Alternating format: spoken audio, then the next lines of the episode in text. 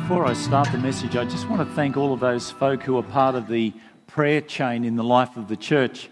I sent a, a, prayer request out during the week for a friend of mine from Newcastle, Peter, who was blind in one eye and was getting a cataract uh, removed from the other eye, and there was serious concerns for his uh, his vision. He's a retired gentleman, and I heard back uh, yesterday, day before, I can't remember which day, but uh, successful operation. He's seeing so clearly. He's never seen that clearly before out of his eye that can see.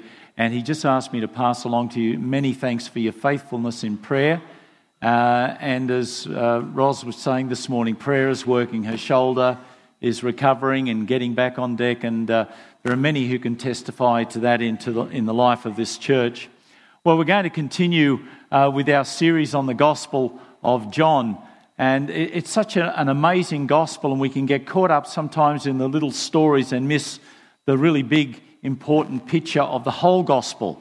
Uh, and it's like receiving a letter from somebody. You don't just read the introduction or a little bit in the middle, you read the whole letter and get a feel for the whole letter. And John's letter is structured around six signs uh, leading up to one great big sign at the very end. And over the last two weeks, we've looked at these first three signs. Now, they are genuine miracles in their own right, and you can look at the stories as an individual story, which can be so encouraging for us.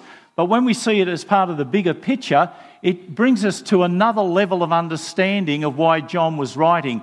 We saw how the wine, the water turned into wine was a picture of the new covenant that Jesus brought, the moving from the cleansing of the water to the cleansing that comes through the blood of Christ, and we symbolize that this morning.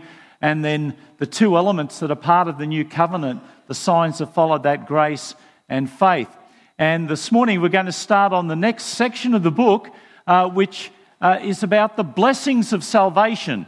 Uh, three stories that we'll look at in the next couple of weeks the, the hungry receiving food, the feeding of the 5,000, the blind receiving their sight, the man that was born blind, and Jesus healed him and then the dead being given life, the resurrection of Lazarus. And each of these is indicated as a sign, more than just a miracle, but a real sign in the gospel, and then ultimately leading to the sign at the very end, uh, which is Jesus Christ dying, being buried, ra- raised again, and seating at the right hand of God. And some people in his sign said, show in his time said, "Show us a sign." And he said, There won't be any sign given except this even as Jonah was in the belly of the great fish for three days and three nights, so the Son of Man will be in the grave for three days and three nights and be raised up. So that was the premier sign that Christ gave to the world that He's the one that we should be following. And so this morning we want to, to move on, but I want to go back before that to look at the reason for the signs. We understand the book of John was written for this reason